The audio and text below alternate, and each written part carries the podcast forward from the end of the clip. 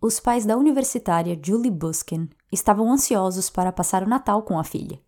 Ela conseguiu completar todas as matérias que precisava antes do Natal e estava oficialmente formada em seu curso de dança na Universidade de Oklahoma. Ela e seus pais moravam em Arkansas até Julie se mudar para Oklahoma para estudar. No dia 20 de dezembro de 1996, seus pais dirigiram as cinco horas de viagem entre Arkansas e Oklahoma para ajudar Julie com a mudança, pois eles queriam tê-la em casa de volta o mais rápido possível. Ao chegar no complexo de apartamentos de Julie, ela não estava lá e nem seu carro.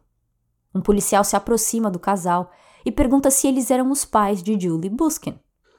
Ao confirmarem, o policial dá a triste notícia de que sua filha está desaparecida. Sejam bem-vindos ao último episódio de 2022 do Sem Rastros. Hoje eu conto a história de Julie Buskin.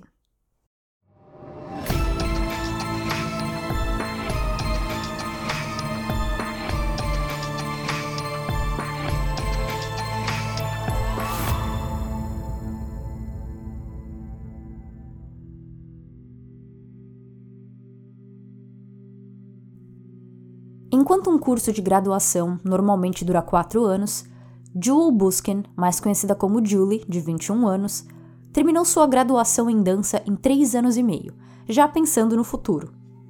Seu plano era ir embora de Oklahoma, onde ela se mudou apenas para cursar a faculdade, e voltar para a cidade natal, no estado de Arkansas, para fazer um mestrado na Universidade de Arkansas e finalmente viver seu sonho de se tornar uma professora de dança, com o grande, grande sonho mesmo de ter o seu próprio estúdio.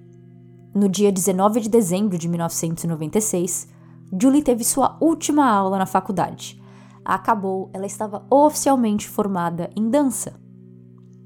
Para celebrar o fim dessa jornada, à noite, ela saiu com amigos e foi para uma festa de Natal.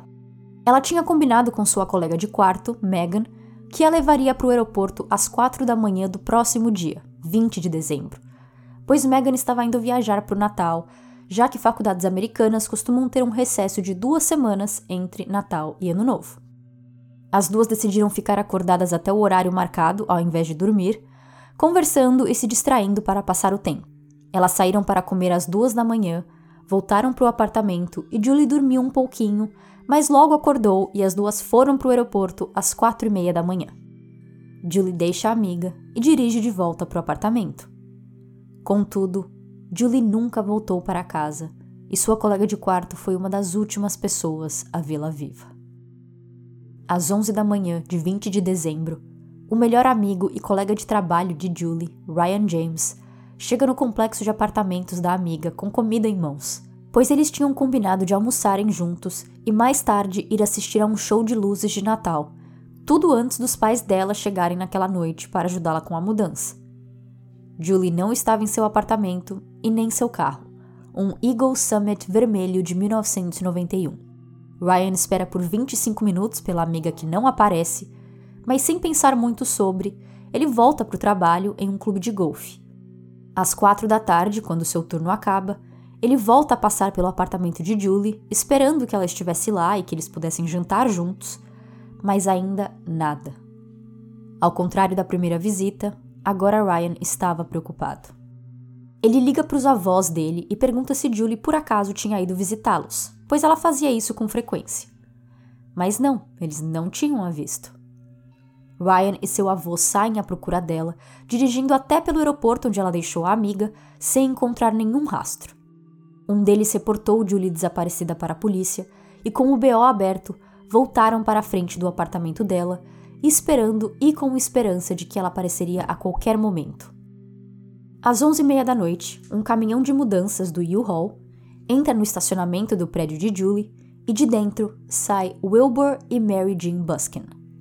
Eles estavam saindo do veículo quando um policial se aproxima e perguntam se eles eram o senhor e senhora Buskin, pais de Julie.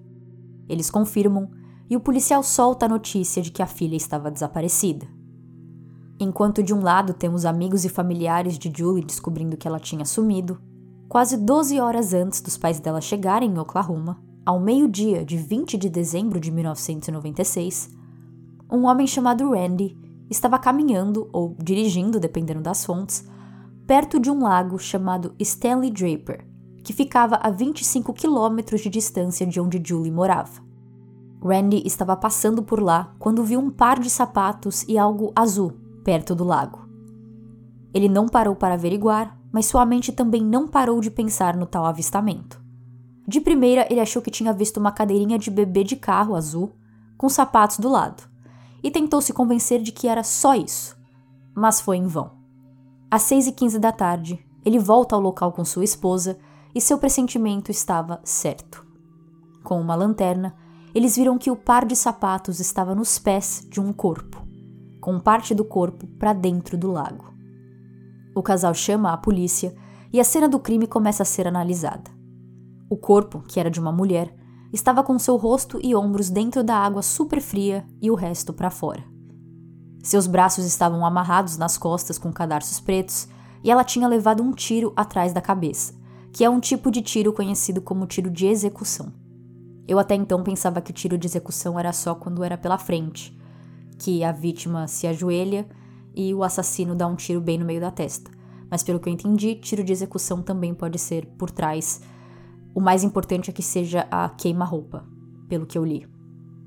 A vítima estava usando roupa, tanto blusa quanto uma calça jeans, mas o jeans estava desabotoado e a calcinha por baixo da calça estava no meio das coxas, um sinal de que ela havia sido estuprada.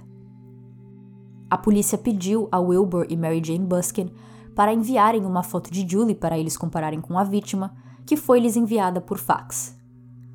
Comparando a descrição física da vítima com o boletim de ocorrência de desaparecimento de Julie e agora a foto, o corpo foi confirmado como sendo dela.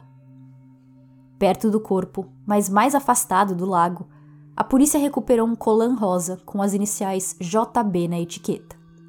Na areia, Dois pares de pegadas eram vistos em direção à água, mas apenas um par fazia o caminho de volta. As pegadas que iam e voltavam foram fotografadas e os detetives conseguiram traçar os detalhes da sola como sendo da Nike. Eles entraram em contato com a Nike para descobrir o modelo exato e eles, bem legal, responderam: a sola encontrada na areia pertencia ao Nike Air 2, tamanho 9, que equivale a um tamanho 42 no Brasil. Na autópsia, o legista confirmou o estupro e a morte pelo tiro na cabeça. Além do tiro, Julie tinha feridas no nariz e testa, com sangue saindo de seu nariz, e feridas perto e em suas regiões íntimas. A bala foi recuperada, que era uma do calibre 22, e amostras de DNA da boca e partes íntimas de Julie foram coletadas como evidência. O carro dela foi encontrado depois do corpo, mas também no mesmo dia 20 de dezembro. Enquanto seu corpo estava a 25 quilômetros de distância de seu apartamento, o carro estava a um quarteirão de distância, o que dizia que o assassino, depois de matar e deixar Julie na beira do lago, dirigiu o carro dela e levou quase que de volta aonde pertencia e de onde parecia que ele abduziu Julie. Lá pelas 5 e meia da manhã desse dia 20, uma hora depois que Julie foi levar a amiga no aeroporto, pelo menos três moradores do complexo de apartamento ligaram para a polícia, dizendo que ouviram gritos de uma mulher naquele horário.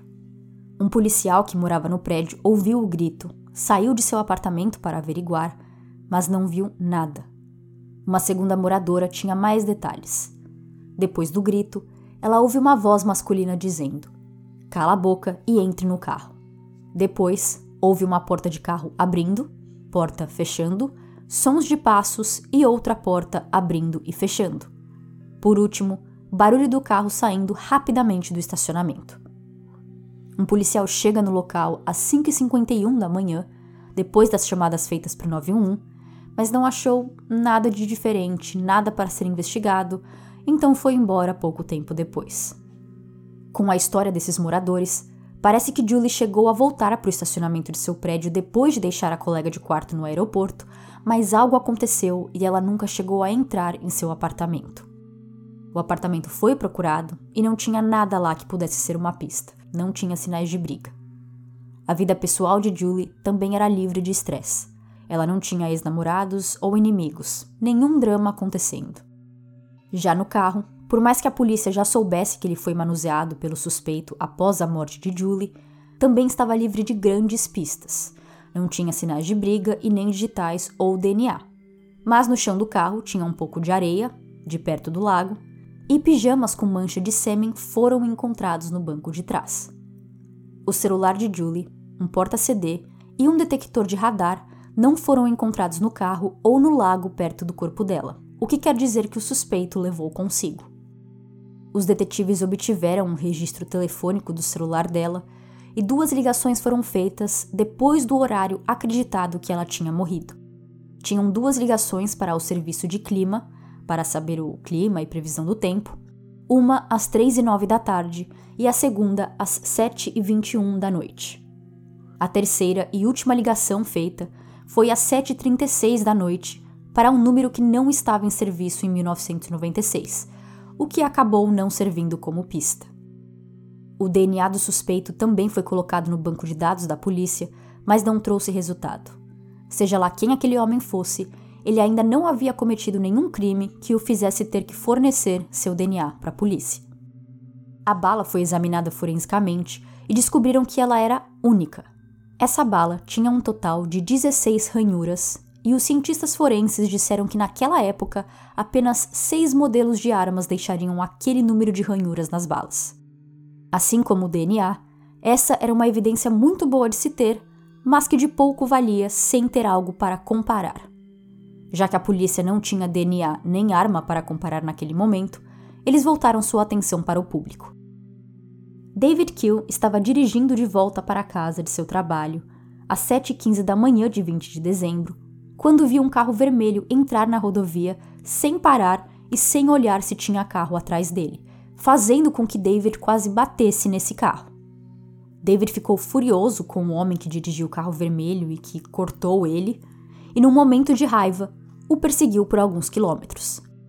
David acabou por se separar do veículo quando entrou em uma rua específica, mas viu o homem continuar dirigindo em direção à rua Lindsay, que era onde ficava o complexo de apartamentos de Julie, e onde o veículo dela veio a ser encontrado depois, a um quarteirão de distância, mas ainda na rua Lindsay. Depois de ver uma reportagem sobre Julie na TV, David ligou para a polícia, contou toda essa história e sentou com eles para fazer um retrato falado. Mesmo tendo visto o suspeito mais por trás, com algumas partes de seu rosto aparecendo no espelho retrovisor e lateral, David acreditava que podia ajudar. Com o retrato falado feito e divulgado, a mãe de Julie, Mary Jane, disse achar que seria uma questão de tempo até uma pessoa igualzinha ao desenho fosse encontrada e presa, mas isso não aconteceu. Do mesmo jeito que David ficou sabendo do caso de Julie por uma reportagem na TV, Janice Keller também estava assistindo TV quando percebeu ter informações pertinentes ao crime. Ela estava perto do lago Stanley Draper entre 6h45 e 7 da manhã de 20 de dezembro, quando viu um carro vermelho passar. No banco de motorista, ela lembra de ver um homem jovem entre 25 e 30 anos, com uma cara de bravo. Mas foi a expressão da pessoa no banco de passageiro que a marcou. Ela viu uma moça jovem, com seus cabelos para trás e franja. Janice disse que entre seus olhos grandes e expressão facial, ela via medo no rosto da jovem. Ela contatou a polícia em 1996 com toda essa história, mas seja lá o porquê, a polícia só a chamou para uma entrevista formal em 1998, quando ela também fez um retrato falado do homem que viu. Mesmo assim, mesmo com dois retratos falados, o caso não vai para frente. A polícia não está mais perto de encontrar suspeitos e no ano 2000, eles fazem algo que eu achei bem interessante e nem sabia que era possível. O promotor que cuidou do caso de Julie, o promotor Timothy, emitiu um mandado de prisão para John Doe, que é o nome padrão usado nos Estados Unidos para quando você não tem ou não sabe o nome de uma pessoa, igual Jane Doe para feminino e John Doe para masculino. Para tentar burlar o estatuto de limitações que alguns crimes têm, mesmo sem ter um suspeito viável, a lei tinha essa brecha que permitiu que Timothy fizesse esse mandado sem um nome e só com sua amostra de DNA, para que assim, quando o suspeito fosse encontrado, ele conseguiria acusá-lo de não só assassinato, mas pelas outras acusações como sequestro e estupro, que naquela época em Oklahoma parece que prescreviam em sete anos. Com o crime cometido em 1996 e agora sendo o ano 2000, sem esse mandado, esses dois crimes prescreveriam em 2003. Com o mandado, o promotor tinha garantia que, caso o suspeito seja encontrado após 2003, ele ainda seria acusado de sequestro e estupro, além de assassinato que não prescreve nunca. Em 2001, uma nova pista chegou e parecia que finalmente o caso seria solucionado. Quatro anos e meio após o assassinato, uma mulher presa na prisão feminina de Oklahoma enviou uma carta à polícia dizendo que um conhecido dela, chamado Dennis Stumer, de 23 anos, pudesse ser o assassino de Julie Busken. Sem antecedentes criminais, Dennis morava a quatro quarteirões de distância do apartamento de Julie e ele se parecia um pouco com o retrato falado. Ao ser contatado pela polícia, ele se recusou a conversar com eles e, obviamente, se recusou a dar seu DNA. Um ato suspeito, mas totalmente no direito de qualquer cidadão. A polícia emitiu um mandado, pegaram uma amostra de DNA de Dennis e, quando viram, o perfil do DNA era muito semelhante, mas não era compatível. Por ser semelhante, a polícia então pensou que podia ser alguém da família dele, mas ele só tinha um irmão e o DNA do irmão também não combinava. Eu não achei mais informações do porquê a mulher presa deu esse nome para a polícia ou porque ela achava que Dennis pudesse ser o assassino de Julie, mas no final a polícia testou ele e o irmão dele, mas o DNA não combinava completamente. Sem mais ideias, a polícia faz um dragnet de DNA. Dragnet, D-R-A-G-N-E-T, é uma palavra que não tem tradução específica em português, mas em inglês tem dois significados. A primeira é rede de pesca, daquelas grandes que se joga no mar e pega vários peixes de uma vez, que eu sempre me lembro de Procurando Nemo. O segundo significado é voltado para o mundo criminal, que é uma busca sistemática por alguém. Mas a metáfora com a rede de pesca funciona perfeitamente para explicar o que é esse dragnet de DNA, que em português podemos chamar de pesca de DNA. O que a polícia fez, depois de exaustar todas suas ideias, de falar com tudo e todos na vida de Julie, não encontrarem a arma ou suspeito para comparar o DNA, eles resolveram pedir para muitos homens da cidade de Norman, em Oklahoma, onde Julie morava, a darem seus DNAs para a polícia. Por mais que isso não fosse algo obrigatório de primeira, se alguém se recusasse, a polícia emitia um mandado fazendo a pessoa fornecer seu DNA. Com essa pesca, mais de 200 amostras foram coletadas, sendo um dos maiores dragnets de DNA já feito nos Estados Unidos. Mesmo tendo sido uma grande ação feita pela polícia, nenhuma amostra combinou com a do suspeito coletada em 1996, e a cidade de Norman tinha 100 mil habitantes naquela época, que fazia o número 200 ser bem pequeno. Mary Jane disse que andava pelas ruas, olhando no rosto de todos os homens e pensando: será que é ele? E ele? Será que esse cara matou minha filha? E finalmente, oito anos após o crime, a resposta chegou para Mary Jane. Em 2004, Anthony Sanchez, de 24 anos, foi preso por algum motivo. Eu digo isso porque no episódio de Forensic Files sobre esse caso, é dito que ele foi preso pelo estupro de sua ex-namorada. Já nos documentos oficiais de seu julgamento, é dito que ele foi preso por roubo. Seja lá o motivo, ele foi preso e obrigado a dar seu DNA para a polícia. Sua amostra foi colocada no CODIS, banco de dados famoso nos Estados Unidos, usado para guardar amostras de DNA, e seu perfil deu match com o caso de Julie Buskin, que continuava à espera de uma resolução. Os detetives que estavam no caso de Julie ficaram sabendo da existência de Anthony e resolveram saber mais sobre sua vida. Em 1996, Anthony morava a um quilômetro e meio de Julie. Ao conversar com uma ex-namorada dele naquela época, ela entregou seu diário para a polícia e em uma entrada de outubro de 1996, ela escreve: Anthony me deu um tênis da Nike hoje. Ele comprou o mesmo modelo para ele também. Além disso, Anthony calçava número 9. Por último na lista de coincidências, o número dessa ex-namorada, ou de uma outra que ele tinha na época, eu não consegui esclarecer se ele tinha uma ou várias ex-namoradas, mas uma ex dele, em 1996, tinha o número de telefone idêntico ao número fora de serviço que foi discado pelo suspeito no celular de Julie, com exceção de um dígito. Um dígito errado. Um dígito errado era um número não existente. Um dígito certo, a ligação teria chegado na conhecida de Anthony e provavelmente ele teria sido pego em dias após o crime. A polícia também queria encontrar a arma utilizada no homicídio para que eles pudessem comparar as ranhuras na bala. De novo, uma ex-namorada de Anthony contou que ele e seu pai tinham um hábito estranho de atirarem nas paredes da casa deles. Vai saber o porquê.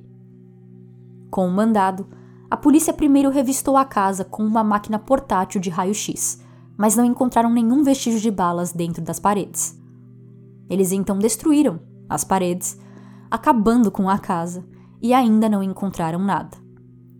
Depois que eles foram embora, o locador, o proprietário da casa, começou a limpar a bagunça deixada pelos policiais com um desses aspiradores industriais maiores e em uma das vezes que ele estava esvaziando o aspirador para poder continuar usando, ele achou, no meio de restos de parede, uma pequena bala. Ele entregou à polícia, a comparação foi feita e lá estavam elas: 16 ranhuras de uma arma calibre 22, igual à usada contra Julie. Isto é, eles não encontraram a arma em si, mas sim outra bala que tinha as mesmas características que aquela encontrada no corpo de Julie.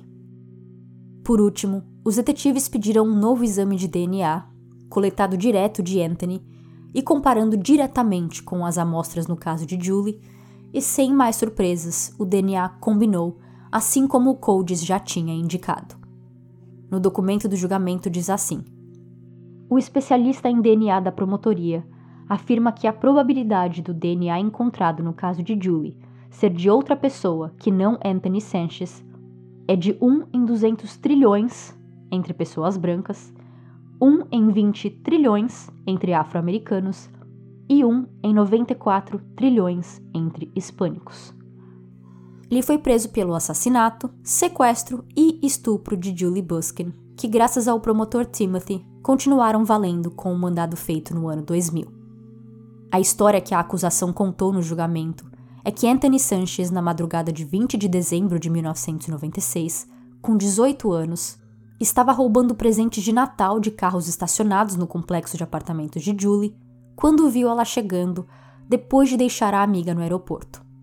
Quando ela estava andando em direção ao seu apartamento, ele a aborda com uma arma na mão, a colocando de volta em seu próprio carro, mas no banco de passageiros, e ele no motorista. Ele a leva para o lago, onde a estupra e com ela ajoelhada e ele por trás, Anthony deu um tiro em sua cabeça, a matando.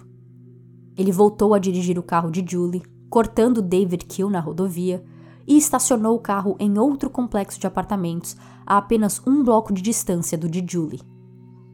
Com o celular dela, ele fez as duas ligações para a central de clima e tentou fazer uma para sua namorada da época, mas errou o número por causa de um dígito o que acabou dando mais alguns anos de liberdade para ele, pois eu acredito sim que ele teria sido pego bem mais cedo se o número estivesse correto.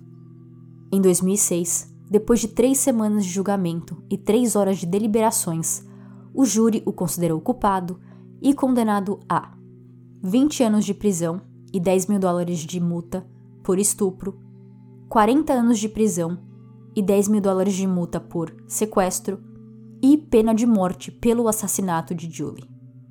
Em 2017, ele tentou apelar sua condenação, dizendo que sua raça e o gênero da vítima foram fatores na pena de morte que recebeu, mas a apelação foi negada. Em 2016, moradores de Oklahoma votaram para a pena de morte continuar existindo no estado. Em 2021, Oklahoma executou seu primeiro prisioneiro no corredor da morte depois de oito anos sem executar ninguém. Até a data de gravação desse episódio, a execução de Anthony está marcada para 6 de abril de 2023. Julie Buskin era a caçula de três filhas. Wilbur e Mary Jane perderam um filho que eles tiveram um ano antes de Julie, que morreu por causa de um vírus quando ele tinha apenas nove semanas de idade. Desde criancinha, Julie sempre gostou de dançar, sempre soube que gostaria de ser dançarina, e esse amor pela dança a levou para vários lugares, incluindo Boston e Houston, para onde ela foi fazer acampamentos de verão de dança. Ela foi recrutada e ganhou uma bolsa para cursar dança na Universidade de Oklahoma, e uma semana ou alguns dias antes dessa tragédia, ela tinha performado O Cisne Negro, onde seus colegas viram e todos a achavam incrível. Julie teria tido sua festa de graduação em maio de 1997, e segundo uma reportagem da época, os pais tinham planejado estar presentes nessa cerimônia para receber o diploma pela filha. Uma bolsa no nome de Julie também foi feita, com a única regra sendo que a pessoa que receberia essa bolsa tinha também que estar se formando em dança e que amasse, claro, dançar assim como Julie. A última notícia que eu achei sobre essa bolsa foi de 2015, então eu não sei se ela ainda existe. Julie tinha apenas 21 anos quando se foi por causa desse crime tão aleatório, tão desnecessário e tudo por causa de por causa de um homem que estava roubando carros para presentes na noite do Natal. Mas que claramente também era perverso, porque ele não roubou nada de importante de Julie além do porta-CD e celular. E mesmo assim ele a matou dessa maneira tão violenta. Descanse em paz, Julie. E para os ouvintes do Sem Rastros, eu vejo vocês no ano que vem. Até 2023. Tchau, tchau.